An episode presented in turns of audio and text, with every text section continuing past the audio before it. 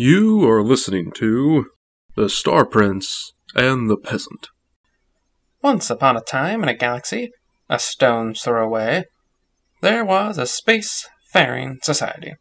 A society of space-faring beings who, using a substance known as blue gas and steam generators on board their spaceships, were able to go from system to system and propel themselves through space.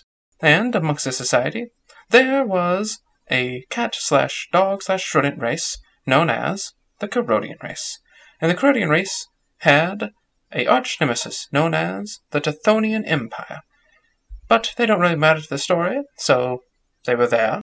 But this kingdom had a king, because that's how kingdoms work. And this king had two sons. One he raised to be a king and a king of character. The other? Well, the other was not so much. Some might say he was a spoiled brat. But then one day the king died, and his older son, Banya, took his place. But the other kept up with his ways and made a royal mockery of the royal name.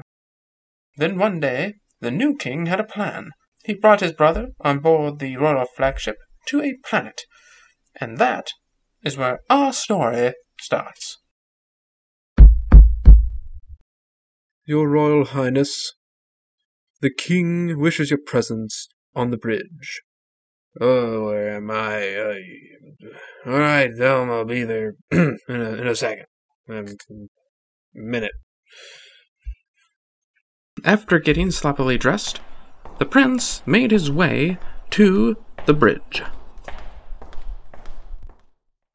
Hey, brother, what's going on? I have brought you here. And where is here, in fact? You will find out soon enough. I have brought you here because you, Samotini, Caught the Second, have made a royal mockery of the royal family. And I think it is time that you learn an important lesson. I don't understand where you're going with this.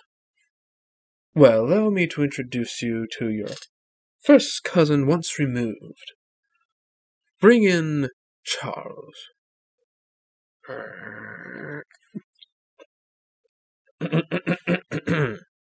Charles Stonewright the Third, Regent of the Highlandland region.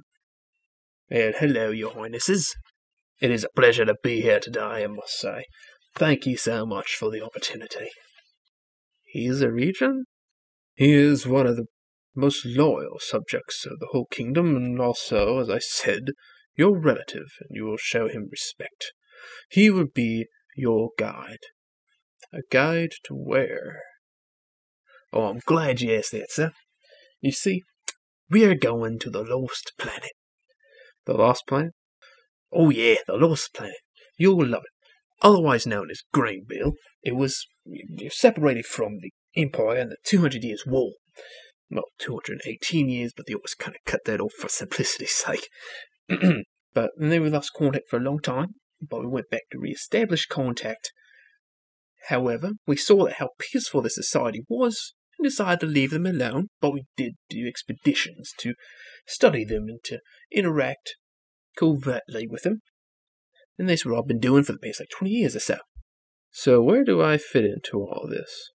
Well, you see, you are going to go to that planet and not come back. Say what? You want to come back until you have learned discipline, respect, and humility. Oh, yeah. You definitely learned it there. okay. This is going. All right, sure, sure. I'll I'll go along with this. all right. Well, I guess we better be going. My thoughts exactly, sir. The Time is short and we better be shoving off. The sooner we get there, the sooner you can learn your lesson. Oh, yeah, I'm gonna learn my lesson. Very well. Make it so. All right. right this way, honest. Charles then led the prince over to the life pod area, pointing to a life pod. All right, now just step inside. Strap yourselves down Okay, okay. I close the door and latch it. Then I strap myself down. Okay, okay, I've learned my lesson. I won't party so hard. okay. Alright, you can open the door. I've learned my lesson. We're good. Well, I'm very glad to hear that, sir. Now, all we'll do Is pull this lever. No. Will the prince survive his journey? Or will he smash into the ground? Find out next time on The Star Prince and the Peasant. Also, if you would like to support Three Pillar Productions, you can do so in the link in the description. Thank you and have a blessed day.